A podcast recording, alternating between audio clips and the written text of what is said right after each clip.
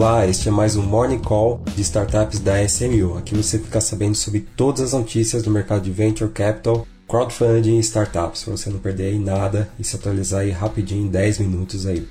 É, nessa semana eu quero falar sobre a Serena Williams, exatamente a, a vencedora aí de 23 torneios de Grand Slam.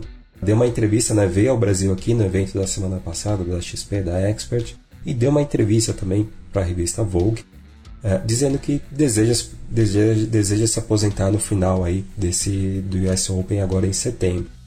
É, ela fala que não gosta de se aposentar, né, que, mas que na verdade vai seguir com algo aí bem curioso que eu não sabia, particularmente falha minha aqui.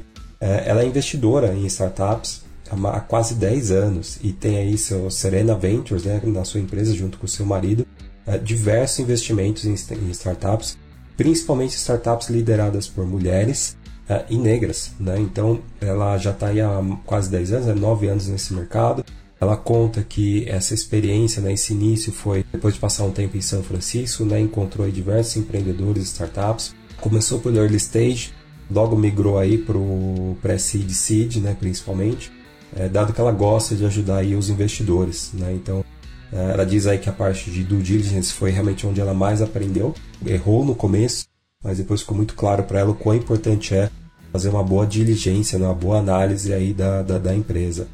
E ela disse que o que motivou ela, além da, dessa passagem aí para São Francisco, foi ver que menos de 2% do dinheiro da indústria de venture capital estava sendo direcionado para mulheres. E no fundo dela, é, 68% do portfólio tem mulheres ou negros e negras ah, no, no, no, comandando as startups que receberam dinheiro do vice dela. Né? Ela disse que já investiu mais de 13 unicórnios. Então, é bem interessante. E sobre o momento atual né, que passa o Venture Capital, ela aí faz uma, uma, uma, boa comparação com o mundo do esporte. Né? Em algum momento você vai cair, né? assim como todo mundo no esporte. Você tem que lutar pelo que quer ser. Se um fundador está construindo algo a qual não está super conectado, é difícil para mim, pessoalmente, estar por trás dessa ideia. Então, legal muito legal ver aí a Serena Williams uh, entrando no mundo de capital. Já está há bastante tempo, né? Mas realmente entrando aí agora de forma plena aí após a sua aposentadoria. Uma atleta incrível, uma pessoa incrível, um exemplo para o mundo todo. Assim como vários outros uh, esportistas, né? Lewis Hamilton também já fez, já fez vários investimentos. A, a Shakira, né? Na, na, parte de a cantora Shakira, Leonardo DiCaprio, uh, LeBron James. Uh, tem aí realmente uma, uma, série, né? Pode listar aí uh, Selena Gomes, uma série de investidores aí, uh, atores e, e, esportistas que estão nesse mercado, tá? É, agora passando aqui para mais um Corporate Venture Capital, né? Quem nos acompanha tá vendo aí o quanto que semana sim, semana não surge um novo Corporate Venture Capital. Agora a Nestlé né, anunciou que planeja uh, o seu Corporate Venture Capital. Ela anunciou isso junto com a inauguração aí do seu espaço, né, o, o, o Panela Ventures aqui, que é um espaço aí de Panela House, desculpa, que é um espaço de inovação, né, um ambiente de coworking com cozinha experimental, espaço para hackathons, meetups, é, tem até estúdio, né, para gravação de lives e vídeos. Então ela realmente fez aí o, o anúncio do lançamento agora em setembro desse espaço e diz que naturalmente vai se juntar aí a TOTS, Local Web, Anima, é, a própria CVC né, de turismo e a Renner criando o seu Corporate Venture Capital. Né? Então, segundo aqui a, a, a quem está por trás né, desse negócio, que é a rede de inovação, né, de novos da Nestlé, a Renata Geomet, ela diz que temos um fundo de investimento próprio, faz total sentido com o nosso foco em agenda ESG ou a visão de co-criar o ecossistema alimentar regenerativo do futuro. Então, bem interessante. Ela, mas não deram detalhes aí em quantas startups, né, qual estágio uh, vão investir, não antecipou nada aí. Pelo que eu li aqui, eu acho que parece algo meio realmente estágio seed ali, né, um early stage pelas características uh, e já pelo que a plataforma de inovação da Nestlé já vem fazendo, né, que ela já tem uma plataforma de inovação onde já desenvolveu é, mais de 150 pilotos, né, do quais 50 startups foram escaladas, né, e é uma parceria aí com o Distrito Endeavor e a consultoria de inovação InnoScience, além do Centro de Inovação de Empresas em São José dos Campos, tá? Então, bem legal, é, mais um Corporate Venture Capital chegando em bom momento. Eu falo que apesar de estarem chegando um pouco tarde na festa, mas neste caso especificamente é bom chegar tarde na festa com o bolso cheio de dinheiro. Você vai ter aí grandes uh, investimentos. Né? A gente acredita que vai ter uma safra muito boa agora uh, em 2022 e 2023 devido a mudanças no mercado.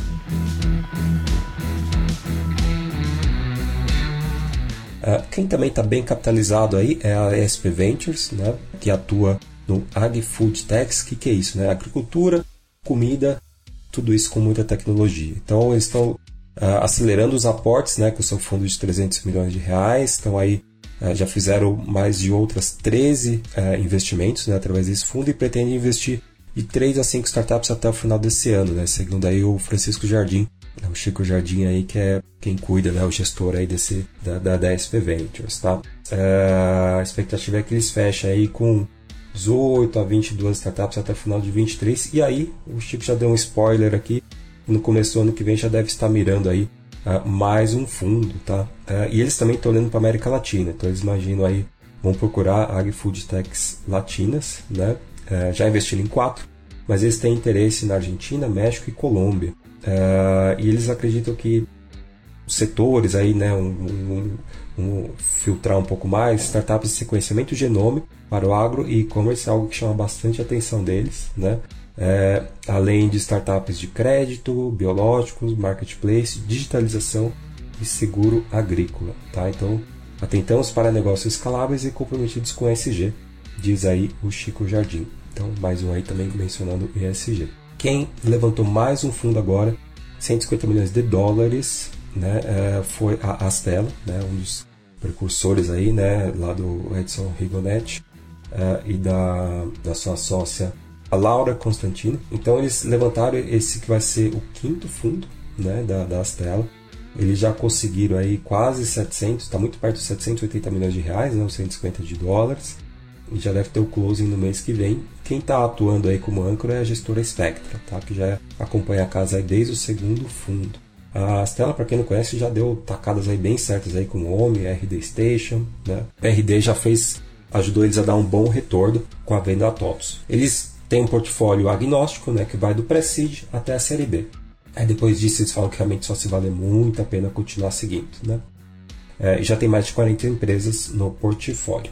Então essa é a Astela, né? Vamos ver aí realmente vemos aí ele, segundo o Edson também quando ele analisa é, o, o, cenário atual, ele diz que particularmente 2020 e 2021 foi muito descolado né, do ritmo e eles sabiam que isso uma hora ia ajustar, só não sabia exatamente quando. Né? Então isso ele, ele vê aí como um bom sinal nessa né, correção também, como todos os fundos aí vêm mencionando também. Né? Ele acha que as métricas aí de valuation vão voltar a, normalidade aí para poder ter novas bases estatísticas no final do ano, começo do ano que vem. Né? A Astela aí tem mais de um bi de gestão e está no mercado aí desde 2008. Né? Eles têm uma trilha educacional muito legal, uh, além de podcast e tudo mais. Então procura aí Edson Rigonetti, a Laura e a própria Astela, você vai encontrar bastante material aí deles.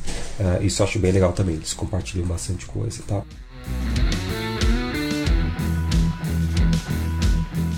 Uh, vou falar aqui da, da própria SMU, saiu a notícia aqui que uh, Rodrigo Carneiro e Eduardo Proença vão fundar um novo fundo de Venture Capital, uh, vai chamar Carreira Capital, e esse fundo ele vai focar em liderar rodadas de crowdfunding, tá? É, ser líder de rodadas de crowdfunding tanto no Brasil quanto fora, né, em países da América Latina, e não só na SMU, mas também em outras plataformas de crowdfunding. Então foi algo que veio junto aí com a alteração da resolução 88 da CVM, né, fazendo com que os investimentos em uh, startups pudessem crescer, né, é, através do crowdfunding e também é, junto com o mercado secundário aí que vem sendo criado, né, as bolsas de startups ou mercados subsequentes, seja via a própria resolução 88 ou via sandbox através da SMU e da Begin, que aí sim vão criar modelos muito mais completos.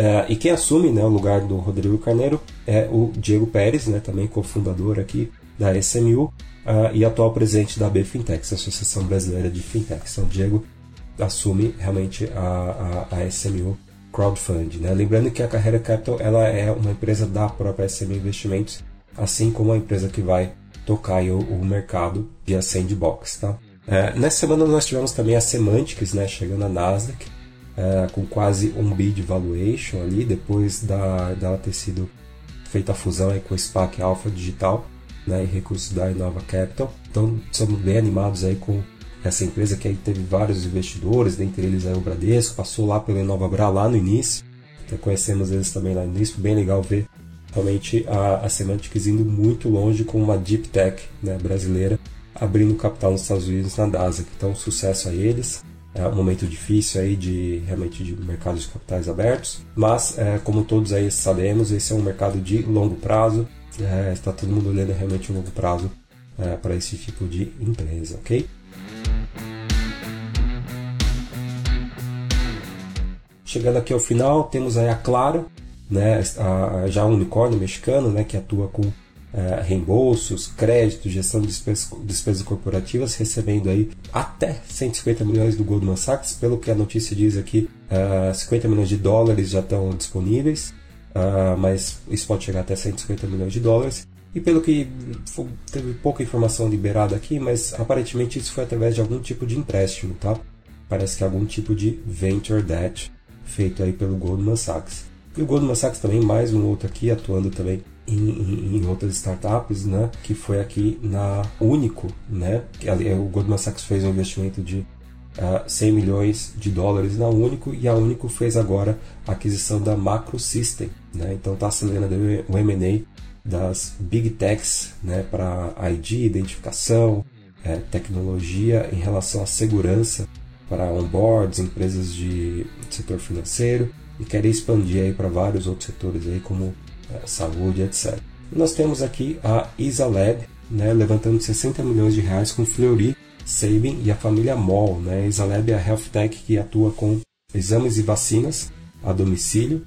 Uh, vem aí para com esse aporte uh, tentar uma, uma expansão e confirmar realmente que esse modelo de exames, vacinas em casa veio para ficar e não é só por conta da pandemia. Além disso, eles colocam uma, uma coisa bem interessante aqui. Uh, os seus enfermeiros autônomos eles vão nas casas dos pacientes, então é como se eles tivessem criado aí uma XP, né? vários agentes autônomos uh, inovando aí na logística, na distribuição, né? Nesse, nesses serviços laboratoriais. Uh, e eles falam também bastante de deshospitalização, né? que é um tema bem interessante eles vão fazer com que eles levem uma parte do hospital para a casa dos pacientes, né? Algum medicamento mais complexo, soro, antibiótico, algo que antes é, ocuparia um espaço ali do hospital, é, pode ser dado agora em casa. Então vamos acompanhar esse próximo passo, parece ser uma grande tendência do mercado. Ok? Obrigado, gente, e até a próxima.